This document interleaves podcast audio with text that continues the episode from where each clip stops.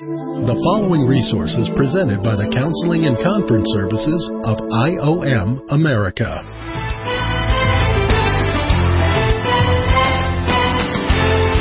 Welcome to A Counselor's Point of View.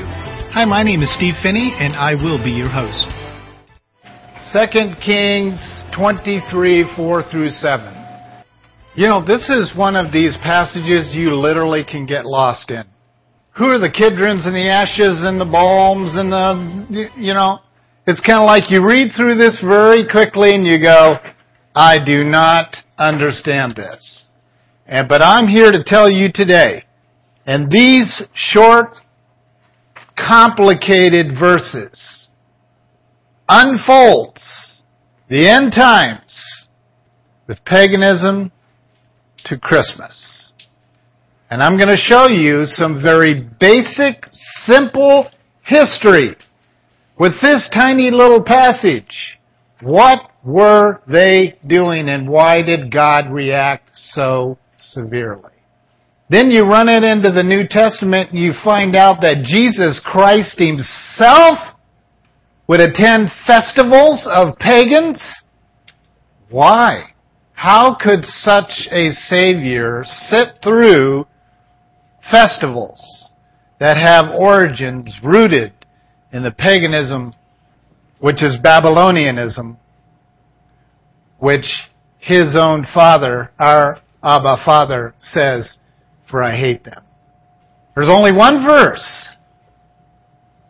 in the New Testament where God Jesus Christ, who Jesus Christ actually says that he hates.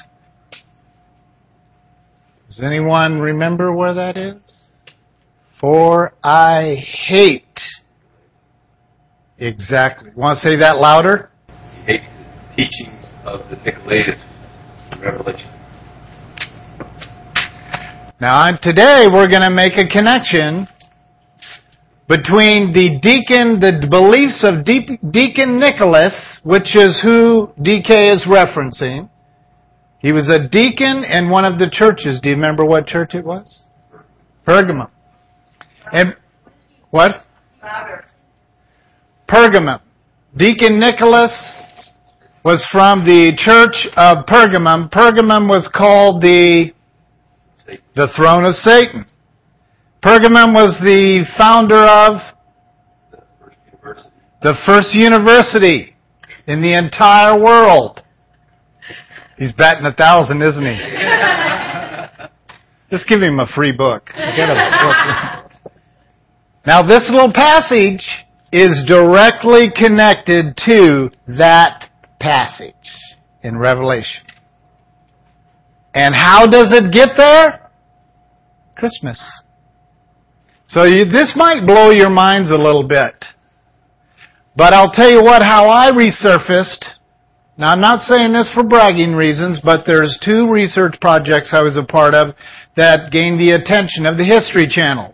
One was my research on the Masons, and my other one was my research on Christmas. And if you download the free copy of The Truth About Christmas, in the back section, you'll see two pages of books that I studied online or references to show you the proof. You too yourself can go research this and find the exact same thing. But I'm telling you what fascinated my, my little uh, connection contact guy with the History Channel was he, to his knowledge, no one had really put those pieces together If Santa Claus is a pope, how the pope is and putting all these little pieces together, running it all the way to Jesus Christ making this statement, for I hate the teachings of Nicholas. And if you think that Santa Claus was got a name of St. Nicholas as accident because of some Dutch guy, you are way misinformed. It was gone on long before that. For the Catholic Church to name him St. Nick is a significant piece of history. It didn't start with him. And who was this original St. Nick? It's in Revelation. So why, why wouldn't the world put such an emphasis on this guy with a white beard and the white red robe with the white fur around it? And why wouldn't the enemy capitalize on that? Well, we're going to find out. And then how in the world could Jesus set in on these festivals and love on the people and use the actual festival to communicate who he was and do miracles in these little festive times? That's the way I want to be during every holiday. Is to be available. Not detach. Be available. For years now, I have been pushing and pushing on the internet, and I've been watching the little numbers up in the corner of Google. Merry Christa's life had zero references five years ago when we started. We're almost close to a million now. Why? Because people catch on to phrases. Merry Christa's life. I have this massive sign that goes in my front yard at Christmas time, and it's all decorated nice and pretty and colored lights around it, and we dig a hole. I mean, this thing's heavy. And we dig a hole in the yard and we put it in there and light it up and it says, Merry Christ is life. So I want people to drive by and go, what? If you let people stay in the norm of the deception, the truth will never wring them out of it. You've got to stop them. You've got to take advantage of these moments and stop their thinking pattern. What? Honey, back up. See, it's not Christ's Mass. Merry Christ Mass. It's no longer a connection to the Catholic paganism. It's now a statement about Christ in you. That's what we need to do. Every opportunity we can. Emmanuel. Do you understand that God became flesh through a woman and was birthed.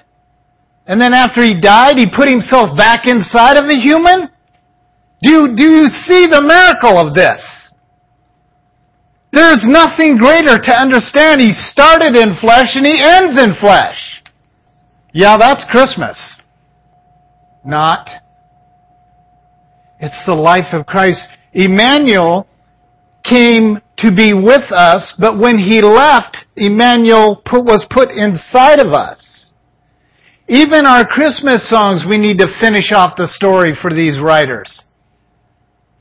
You see, that's our job, is to finish off the story of where things have been left in society as cute little songs, or holidays, or whatever.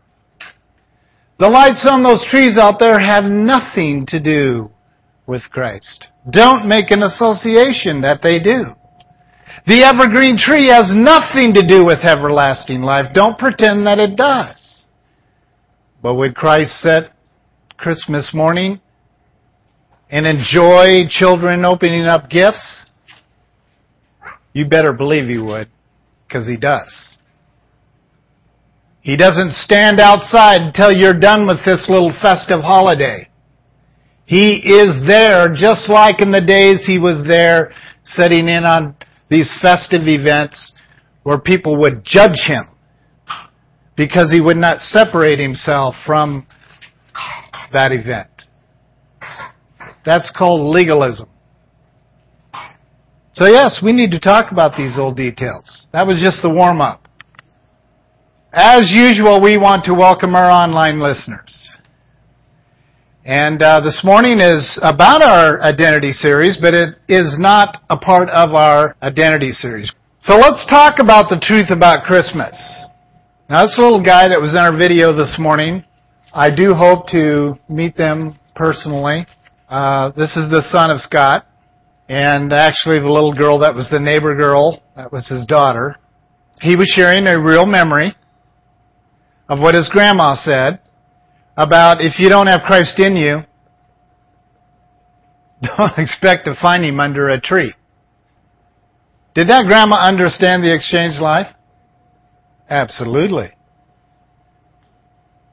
And to make a connection that you're going to get all excited about Christmas under a tree, it's not going to happen unless you know He is in here. And that's where the barrier is. Is if you do not understand who you are in Christ and who Christ is in you and that Emmanuel dwells within you, you are going to put such an emphasis on external things to try to find that feeling of Christmas. It's called paganism.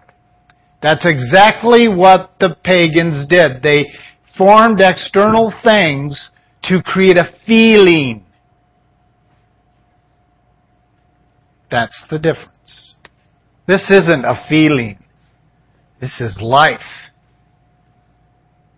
Then I can be in environments that people use to create feelings. And that's why next week when we have you talk about your favorite feelings of Christmas and how we integrate that into true exchange life will probably uh, bless you more than you are expecting. Christmas is a feeling. And pretty much the majority of the world would tell you that. It is an art of stitching memories to a present day moment and that is paganism. You see, no matter what your positive memories are from your past, they have nothing to do with Christ unless Christ was in them. Makes sense, right? Unless Christ is in it, fruitless. It's going to die with you and decay with your body. So the truth about Christmas has got to be talked about. Now, anyone who walks away from this message, I don't care what country you're in, I don't care what culture you're in, I don't care if you're in this room today. Anyone who walks away from this message today and it enhances your legalism, you have lost the message. Because at the end of this message, I'm going to enjoy my Christmas cookies. I'm going to enjoy my, my hot cider. I'm going to enjoy my Christmas tree in my living room, and I'm going to enjoy watching my grandchildren open up gifts. But I will not deny, nor will I connect my Savior, my husband, Jesus Christ, with the paganism of where that started. I will impart the life of Christ to my grandchildren. And there's a way to do it.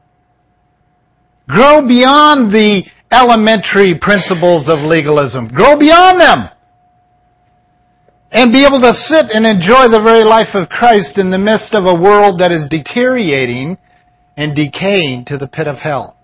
So if you leave with more legalism, I can only pray for you. But if you leave free from legalism, because what I'm about to show you can easily provoke legalism. I myself went through that phase. I took the tree out of our home, the tinsel out of our trees, the lights off of our windows, and went through this awkward phase of denying any association, any association of Christ to this holiday. Until a discipler pointed out to me, you do it in one, you must do it in all things. Is that not a verse? And they started listing the things I would have to do that too. So I started calling him legalistic. Because he was requiring of me what I was requiring of my family for Christmas holiday. Oh, you push to obey one law. You're going to obey them all. God's going to hold you accountable to every pagan notation of all cultures. Well, when I started looking around in history, I started finding paganism everywhere. And it was impossible for me to keep that law. So keep your mind only dwelling upon the mind of Christ as we go into these details. The first Christmas tree, why do we start with a tree? When we have to talk about this holiday, how come we can't start with the birth of Jesus? Well, because that's not where it started It started with a tree. At the winter solstice, the sacred tree was cut down in remembrance of Nimrod's death. Who was Nimrod? The founder and architect of, of what? Paganism, but there was actually a Tower of Babel. He is the father of Babylon.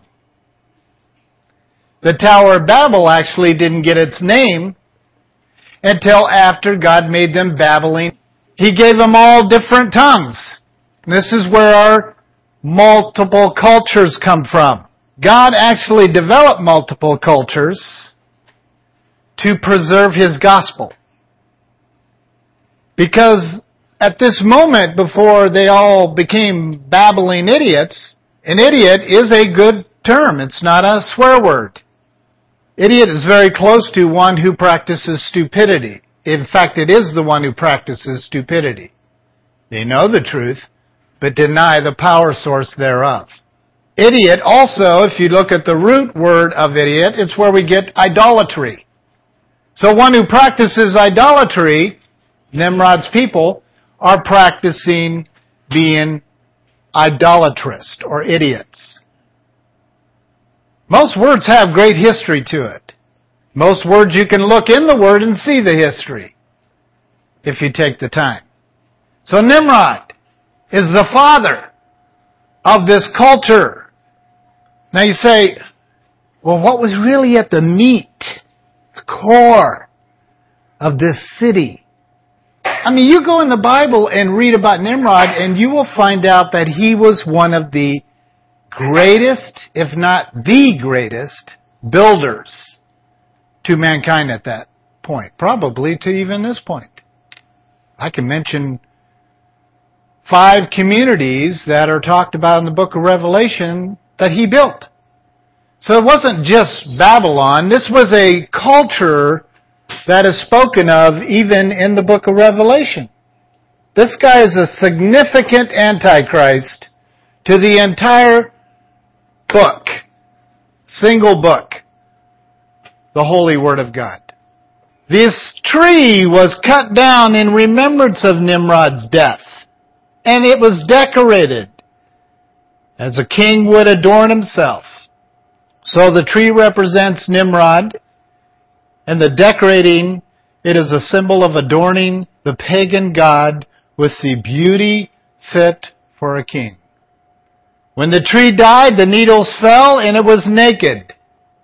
All fires in the village were extinguished, put out. The worshippers would gather and the balmus tree was set on fire. We burned our trees.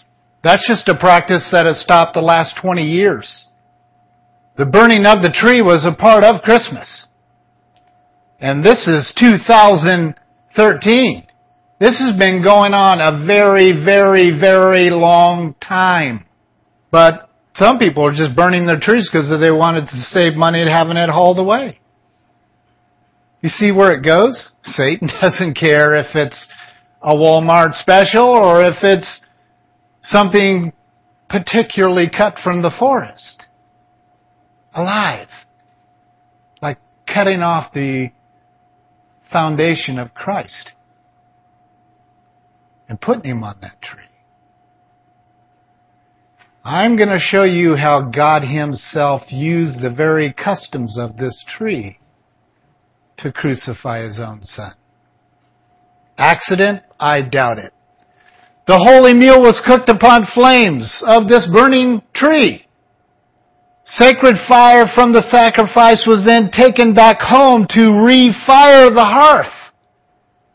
So half burned log or whatever becomes a Yule, new birth log.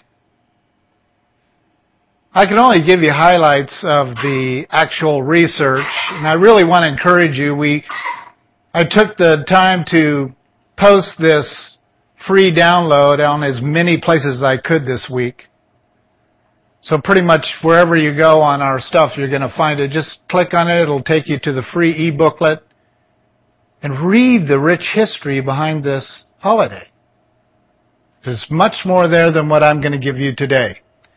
Now, that's taken back home, refired in the, in the hearth as a rem- reminder of Nimrod's rebirth, reincarnation, which is a New Age belief. No, it's not. It's very old age. And sovereignty over that home. This is the meaning of the Yule log fire. The pagans would take the residue of the burned tree and carve an idol out of it, and part of this practice is even mentioned in the scriptures. So let's look at Isaiah chapter 44 verses 16 and 17. And I'll repeat that for online listeners. Isaiah chapter 44 verses 16 and 17. Half of, half of it he burns in the fire. Over half he eats meat as he roast. A roast is satisfied. He also warms himself and says, Ah, I am warm. I have seen the fire. But the rest of it, he makes into a god, his graven image. he falls down before it and worships. He also prays to it and says, we're talking to a, a tree. He prays to it and says, deliver me, for you are my God. Now to be able to sit in front of a symbol that this is the root history, you better know you need to understand who you are in Christ because it will take on a complete different impact on particularly the culture that that tree is in. Do you know, and you can do your own research, just, just talk to 10 people this week, just 10, and ask them, could you please give me a definition of paganism? The odds are not a single one can give you a definition that is true. Not even one. How's that for a survey? Now, if DK is in the lineup, you'll, you'll get one for sure. You see, because he's made himself aware. But does it bunch him all up? No. Why doesn't it bunch him all up? Because he knows that's not what it's about.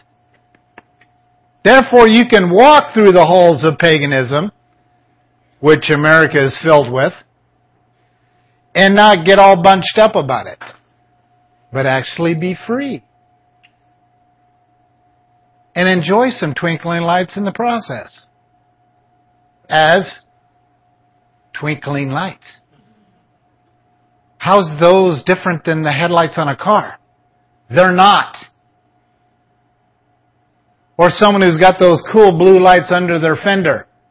They're not. They're light bulbs.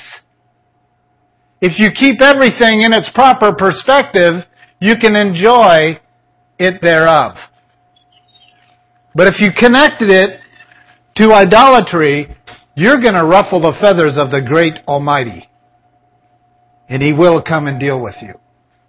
So although the heathen reported that anyone who did not venerate or worship the Nimrod bush, which was actually this Christmas tree, was in danger of disease or death. The prophets calmed the fears of God's people by predicting that avoiding these Baal idols, worship of idiots, would bring them no curse or harm, which was obviously a bold-faced lie. Because there is no danger in idols bring, uh, bringing upon God's people disease and death, some modern liberals are now teaching it is permissible uh, to have these Nimrod bushes, groves, in the home and in the house of God. Now that enters into a whole different dimension when you walk into a church and how they're handling this Christmas tree. It's a whole new level. Not that it, you can or cannot have one, but what they're doing with it is absolutely critical. They're teaching that since no curse of the tree can harm us, we being protected by the Spirit of God, it is acceptable to decorate the Nimrod Balmus bush with gold and silver like the pagans, exactly what Jeremiah warned the Jews not to mimic or follow. That's in Jeremiah 10. Read carefully what the prophet Jeremiah wrote concerning the ancient practice of decorating the bulbous tree. This practice is exactly reproduced in the Christmas tree today. If the Christmas tree was not at the birth of Messiah and was not used by the apostles and the first Christians, how did this pagan practice of having or commemorating a false god come into the churches? Point number two on this slide is it came via the Catholic Church, and most historians know this. The idolatry is far worse than most, yet it receives little or no attention from alleged scholars and writers of church doctrine. And this is the thing that has puzzled me my entire Christian life, is many of the actual historically proven things that affect doctrines in the church are never spoken of in the church today. This one holiday, if it is not clearly documented for indwell believers, will deceive them and lead them into paganism and they don't even know what the word means. The greatest deception is this. And please, please pray for God's understanding if you don't get what I'm about to say. The greatest deception in the entire world is for you to practice something that is evil and you have no way of defining what that evil is. See, there is no greater deception for Satan to say, I am successful at. The people have no clue of defining history anymore because revisionism has occurred so many times through the generations, they have absolutely no clue what a tree is. They have no clue. And then when you say the, of the paganism that was built in around this bulbous tree, they're like, well, what's that? And then to go on into languages and say, do you realize that one third of every individual language is based on paganism? What? That's another whole level. The American language, and I'll give you just one single word, although I can give you many. Mary, tell me what demonstration means. Okay. DK, break the word in half. What do you have? Straighting. What happens when a woman is menstruating? It's just biology. Don't freak out here. She's releasing blood to do what? Cleanse, demon, straighting the original pagan word of letting out blood that was in direct mockery of release of the blood of Jesus Christ. We use it every day. Demonstrating. Original definition, a releasing of your own blood to cleanse yourself. we don't, we don't hear that taught. And I can go on and on and on, word after word after word. It would embarrass us, so I'm not going to.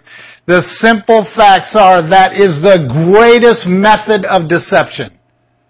Is to do historical revisionism so many times that it is impossible for an average brain to make connections to something that has literally destroyed the church of 2013. It isn't Christmas. It isn't the bulbous tree that destroyed our church. It's paganism a word nobody knows how to define. Probably even in this little group, you don't even know what it is. So to deceive the people with paganism, there isn't anything easier, particularly in America. So why does Jesus Christ spend so much time talking about paganism and the Babylonians in the book of Revelation? I call that duh. But when people who, who stand up and say, well, I've never read the book of Revelation. It's scary. To have it labeled in Christian society as the only book in the entire Bible that Christians haven't read, that's a little freaky. When it is the only book in the entire Bible that gives you the answers. What, what happened to us? So when Jesus Christ starts talking about Babylonians and paganism, we go like, well, I don't understand that. Well, when you go back here and read about the the uh, Kidron and the dust of the ground coming to the ashes and coming forth from the fire that bur- you're like, what are they talking about? They're talking about something that we do every single year, and you didn't even know it. Boy, am I glad I'm going to get emails this week. Because this is a hot topic for me. It's no wonder this guy from the History Channel was saying, man, you are really onto something here. But you know, my Vatican friend, who's been on our email list for eight years, who advises the Pope, don't worry, sir, I won't mention your name. I'm probably going to get a nasty email from him because of what I'm about to read. It came via the Catholic Church, and most historians know this. The idolatry is far worse than most, yet it receives little or no attention from the alleged scholars and writers of the church doctrines. The first traces of using the evergreen tree among the Catholics is when they adopted the feast of Saturn. Saturn Day. You with me? I'm not lying to you. Saturday comes from Saturn Day. The worship of Saturn. Pure paganism. Every day of the week. Monday, Tuesday, Wednesday, Thursday, Friday, Saturday, Sunday are all pagan labels. You obey one law, you better keep them all, bro. It's impossible. You better have someone else fulfill the law because it's impossible to avoid this paganism influence. You'll no longer be able to go, well, I'll see you on, uh, Saturday I see you, it'll, it'll lock you up in life. Saturday is our day we have set aside to worship Saturn. Saturday was known and is to this day known as Nimrod's Day. So who got named first, the planet or Nimrod? Nimrod. The constellations in the sky. Who started the zodiacs? It's in the scriptures. Demonstrators started zodiacs. Demonstrators were first known as the men of magicians, the magi. Who did God use to actually show up two years after Jesus' birth? The magi, the magicians. God used that very life, tiny little life, a two-year-old. No, the magi didn't show up at the manger. That is all twisted theology. They showed up two years afterwards, after they had heard about the baby in the manger. They did their research and realized that even the stars are obedient to this prophecy. Then they showed up. Paganism. And God uses these pagan wise leaders, brings them to this baby child, and says, let me show you Magi, who's really in charge here. This is life. And you too can have it. Instead of trying to find life in the stars. Zodiacs. So what do we have in our culture today? You can open up your average uh, newspaper anywhere in the world today, and what are you going to find is a section called your horoscope. You better believe it's horror scope. Because that's the original meaning of horoscope. A view of the horrors that are coming in your life. And what do we do? We put little cutesy little tags on them. And we develop all kinds of fancy little columns. And we, we have these sorcerers who write them and, you know, predict our future and read our palms and do all this crazy stuff. And what is it? It's acceptable practices today.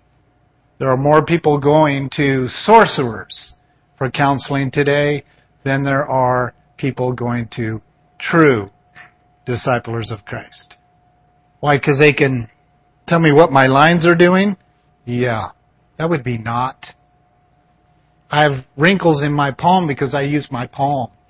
But here we can take such stupidity, ignorance, idolatry, to turn them into idiots. Those who practice idolatry. You can ask your average person the same 10 if you want. Just say, could you give me a good definition of an idiot? Someone want to give me a normal definition of an idiot here? Anybody? What's that? Someone who's unaware. Anyone else? Opposite. Okay. Anyone else? Is it an insult or is it a healthy title? You idiot. The normal definition used today in the American culture is brainless. There's nothing up there. But yet, the actual meaning of idiot is one who practices idolatry. Is rarely spoken of. Do you think Satan adjusts his vocabulary and his definitions of the vocabulary for you and your culture that's becoming less and less offensive? That's what's happening, folks, before us today. Is our culture is redefining the dictionary every generation. So it no longer has any offense to it. You can be an idiot, you can be a homosexual, you can be a lesbian, you can be you can be so many things and it just doesn't bother anyone anymore. How does a culture get to that point? By redefining their dictionary. That's it. I'm sorry, I wish that the great mystery of deception was something far more complicated that we had to write 15 or 20 books about, but it is plain and simple to redefine your definitions. Whoever redefines the definitions of man's terminology controls that man. So to go back to some original definitions is rare in their church today. It's just rare. And then they say to you, prove it. The annoying responses that I get when I have someone say, like with the Thanksgiving article about Thanksgiving, there's a guy from Europe that contacted me. He ripped me a new one, as they say. But I told the simple truth. It's provable. Any good historian can tell you even more embarrassing details. But Thanksgiving was the Christians celebrating every single time they did a massacre on an Indian village. That was the Thanksgiving dinner. It was Abraham Lincoln that said, let's just do this once a year instead of every time that we sack an Indian village. Abraham Lincoln. Because they were doing Thanksgiving feasts every single time that local group sacked another Indian village. That's true history. It has nothing to do with setting down with the Indian tribe and enjoying their fine foods and them enjoying our fine foods and getting to know turkey versus pheasant. It was a slaughter. And the original Puritans didn't like it. They wanted no part of this thing that these Masons were doing.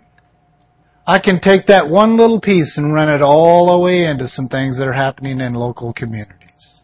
And what has Satan done? Is he's turned it into this festive, joyful time to be thankful for our perfect, beautiful, emergent relationship with the Indians. Janie and I have had a close friend for many years who's the chief of one of those tribes, and he'll tell you a different story about Thanksgiving. It's in their history what really happened. And now we just have them stuck away on these little reservations like they're waiting for a good hotel room. When in reality, we have raped them of their land and their culture and their people. Of course they're alcoholics. Wouldn't you be? See, that's real history. But I still enjoy Thanksgiving, folks. I enjoy turkey. Boy, do I make some good tur- turkey gravy, do I not? You see, that's what we're supposed to do, is to be aware of truth, reality of what really happened. So as my grandchildren gather around me, I can tell them the real Thanksgiving story and say this is a good example why we need to cling to the original truth, the Word of God. You see? They can grow up not depressed or thinking that every day is doomsday. They can grow up with the truth. And when they encounter someone who's telling lies that were told to them for the generations of Thanksgiving or Christmas or whatever, they can say, well, that's not actually the real story. Let me tell you why I love Indians so much. And they tell the story. You see, I truly do love Indians. And I truly do have a daily apology in my heart.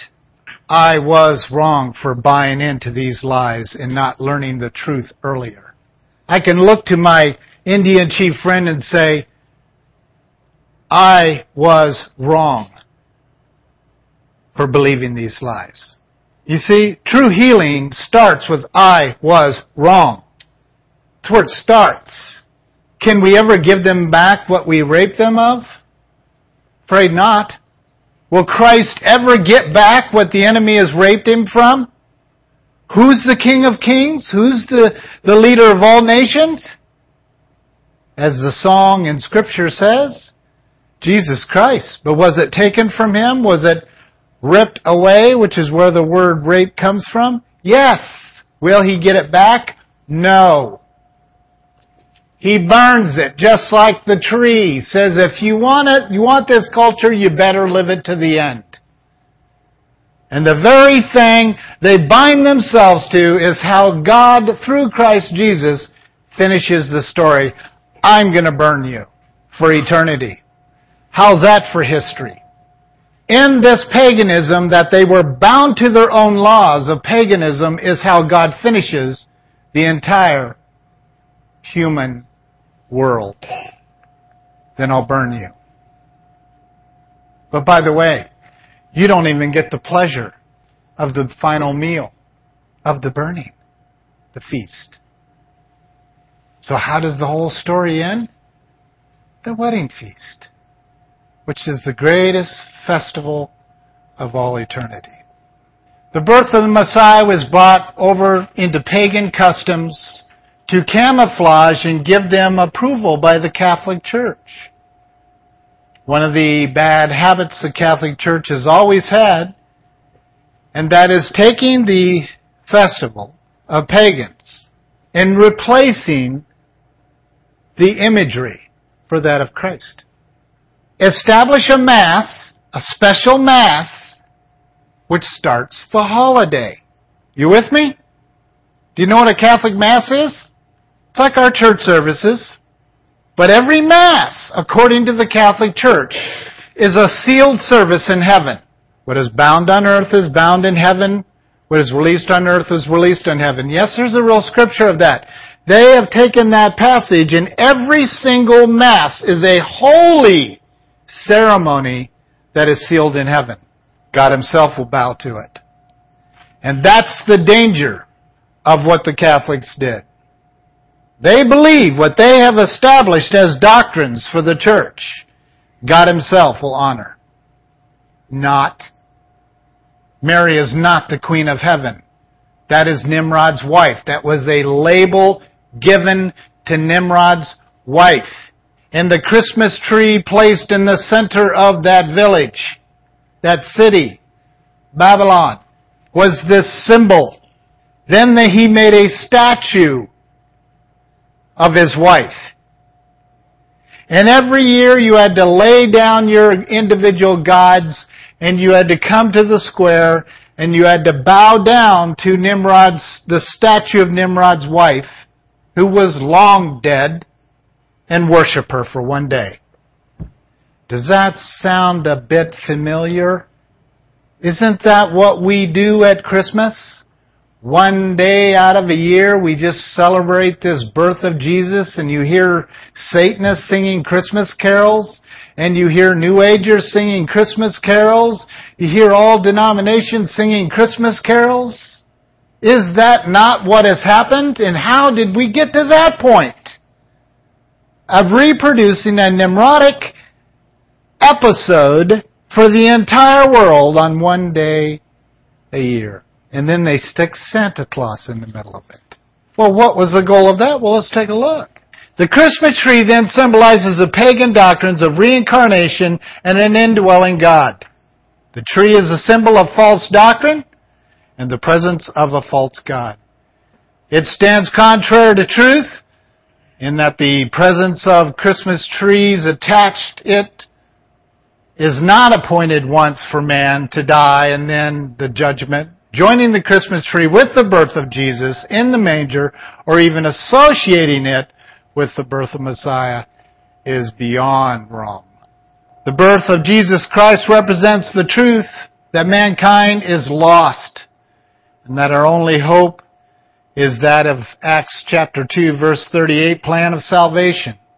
So for the fact of Jesus Christ being born in the absolute human, humble state of mankind in his filth, I'm afraid not.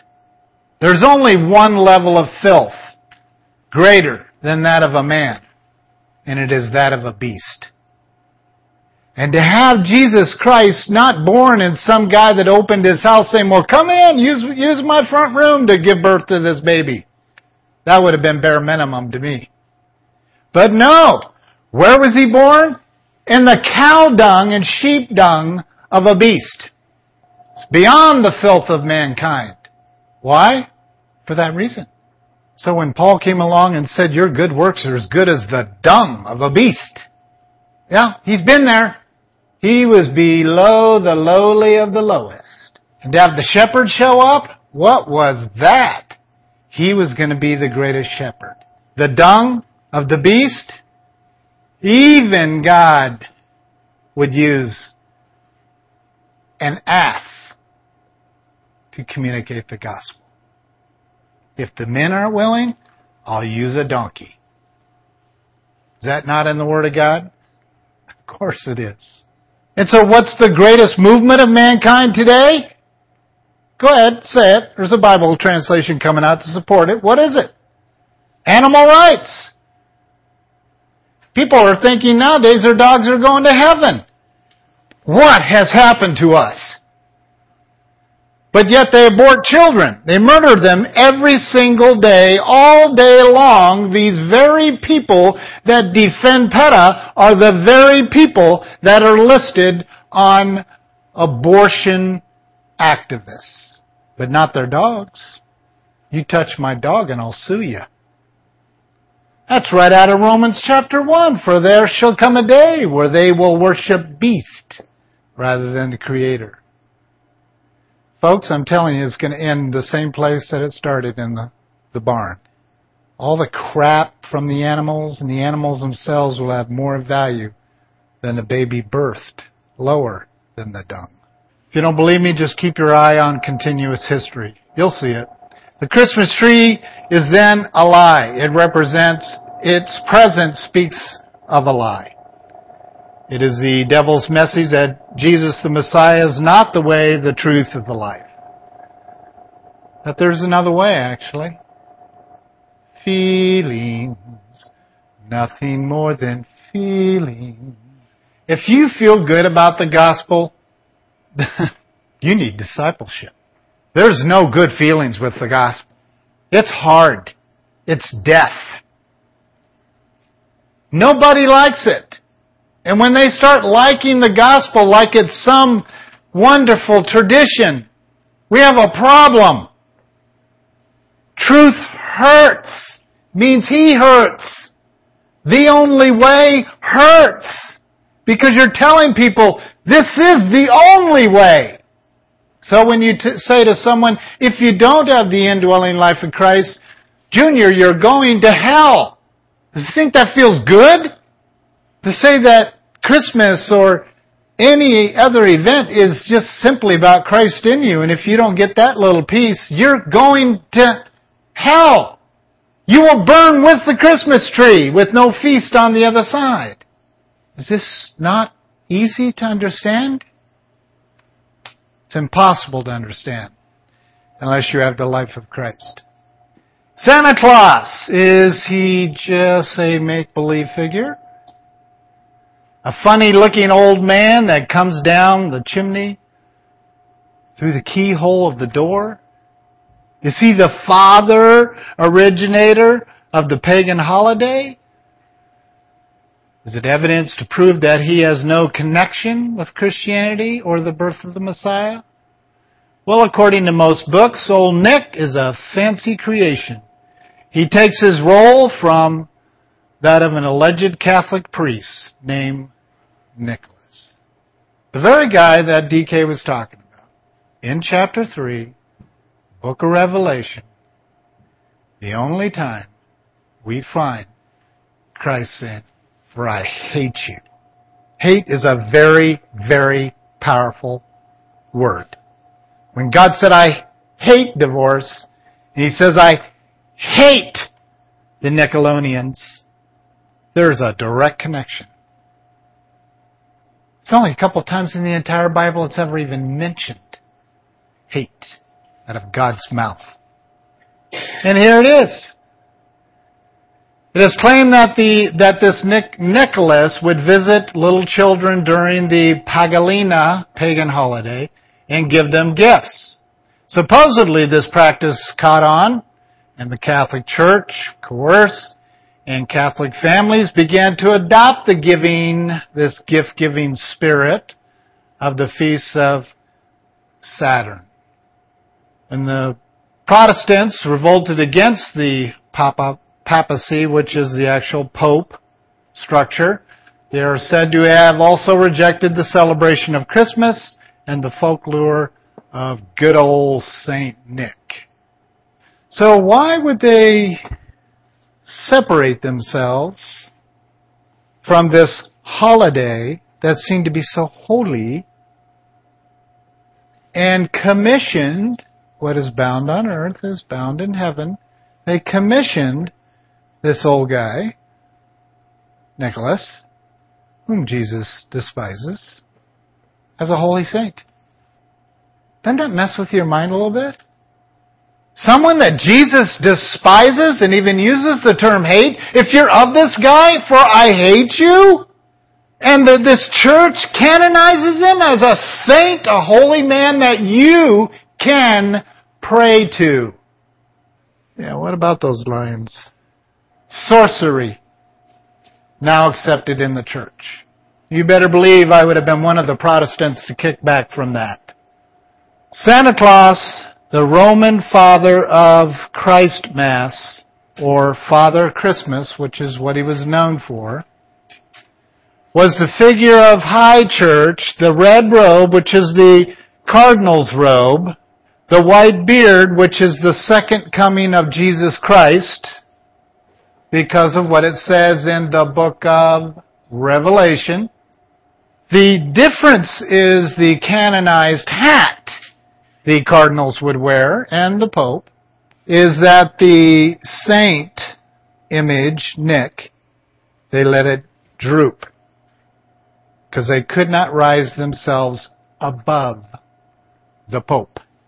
That's why whenever you're in the pope's presence, you must be lower than his head. You have to be. Used to be you have to lay flat on the floor and speak to the floor as you were speaking to such a holy cardinal. All this, when you put Santa Claus picture on the wall, I can tell you from his boots to his buckles to the white fur to the beard to the hat to the colors, all of it has rich history of paganism. And he is the cutest little figure that there is in our annual holidays. Such a giving man. From Satan Claus. Call it what it is. I mean, when I see it in movies or whatever, you know, in commercials, and I hear this from Santa Claus thing, that's the words that go through my mind. From Satan Claus. Nobody knows though, because it's twisted. It's, the name is moved and shifted around as Santa, Satan, Claus, owner, the Antichrist. They have been preparing us for centuries of the second coming of this Christ. And folks, I am not one that believes that this is our Jesus Christ. My spirit does not bear witness with Satan Claus. I don't. It's not right. Everything in me pushes against it. You think it's some fancy cute little man all dressed up representing some Dutch character from the history of your history book, but I'm here to tell you what I have told you today is only scratching the surface of the truth. Never let your children or your grandchildren make any affectionate association with this Antichrist. Every time, it's my prayer that you hang on to this. Every time you see a picture, a commercial, a movie of Santa Claus, I hope you are plagued with the truth. You are looking and staring at the image of the Antichrist in its cutest form. What better way to get the next generation to belly up to that big fat belly of indulgence? Which is why they picked a fat man to represent it? Is the indulgences of the Catholic Church. We will indulge you with freedom if you just buy in to this image. The drunken December pagan festival of Bacchus was originally celebrated in Babylon. It was a custom lasting five days. Uh, the masters of the house would serve their slaves. This is just one time of the year. And one of the slaves would become the ruler of the housetop. How in the world does Santa Claus get on top of a roof and stuff that big fat belly down into a skinny chimney? You're about to learn. He would clothe himself in a purple garment like a king, and this purple robed servant was called uh, Zoganes, and the man of sport, which means a man of sport or wanting debauchery. And if you don't know what debauchery is, it's pretty much the filthiest word in the English language. It's beyond any swear word and would answer only to Lord of misrule. Mistletoe comes from misrule. Lord of miss the rule. It's debauchery. It's the definition of debauchery, Lord of misrule. And the Dark Ages, this figure was known for revealing the Christ Mass, making an announcement from the rooftops of the Christ mass that comes.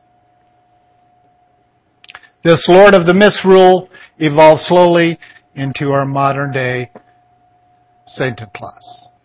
In conclusion, Nimrod's wife won't be coming on a goose. The whole mother goose thing is directly connected. You guessed it. It's a pagan image of Nimrod's wife on a goose coming back. Some DK, please tell us the real story of how this gal's going to come back? It's going to be on the back of the red dragon. And they call her a, a whore. This is Nimrod's wife. That statue in the middle of the square. This is the first civilized city on the face of the earth. This is not new, folks. She's coming back.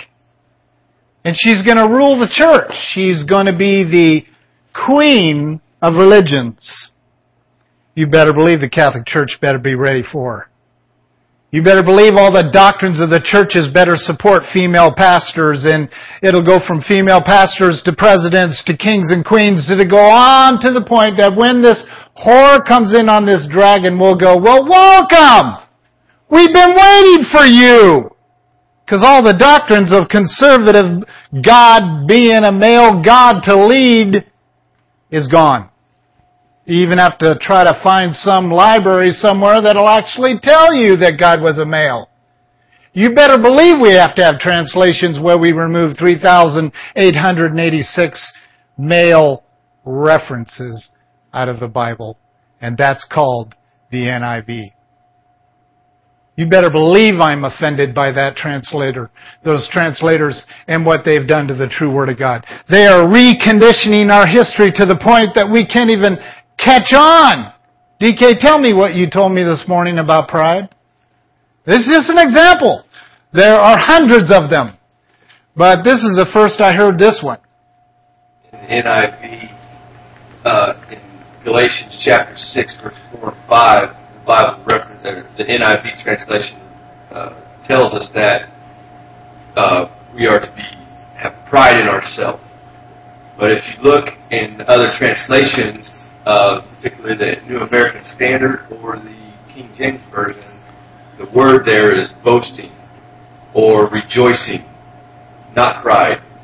So that deception is put there on purpose to trip your mind up. To have pride in yourself. It's idolatry. How many times have you heard a parent say to the kid that, hey, I'm proud of you? And how many times you've heard adults grow up and, I mean, kids grow up and now they're adults are saying, you know, I never heard my dad say I'm proud of you. Well, that would be the greatest compliment. Do you remember what pride means from the Hebrew? It's a description of Satan, of the man of the weapon. And here we've got that word built into our family life and our culture and now translations are swapping it out. The word for rejoice is now pride. I'm sick. It just sickens me how good the enemy is and how stupid we are to just buy into it. I mean, just to hear people use the word pride like it's some kind of godly, holy word, and then they put it in a translation as a holy word, makes me sick. What are we doing? I think it's kind of obvious. The most interesting fact to me is before our blessed Savior was even born of the virgin birth, grew into the tree of life, died on that tree, then was resurrected, and soon to be returning in the authentic, pure second coming, not a Santa Claus, that Santa or, or Satan or Saturn, Satan replicated the truth through his little whore in the old town of Babylon. See how this is working? No superficial church historian can convince me of the symbolic insignificance, quote unquote, of the intimate relationship between Lady Day, Babylon, that's Nimrod's wife, she's called Lady Day. She literally had a nation built for her. Someone want to tell me what that nation is? That was constantly agitating Israel. Egypt. All the imagery and symbols around this Egyptian thing are to exalt Lady Day. It's horrible. But yet it sure is fun to read about in our history books, isn't it? Satan is not a lazy leader sitting on his hands like most Christians do, waiting for the end times to unfold. He is the end times and he knows it.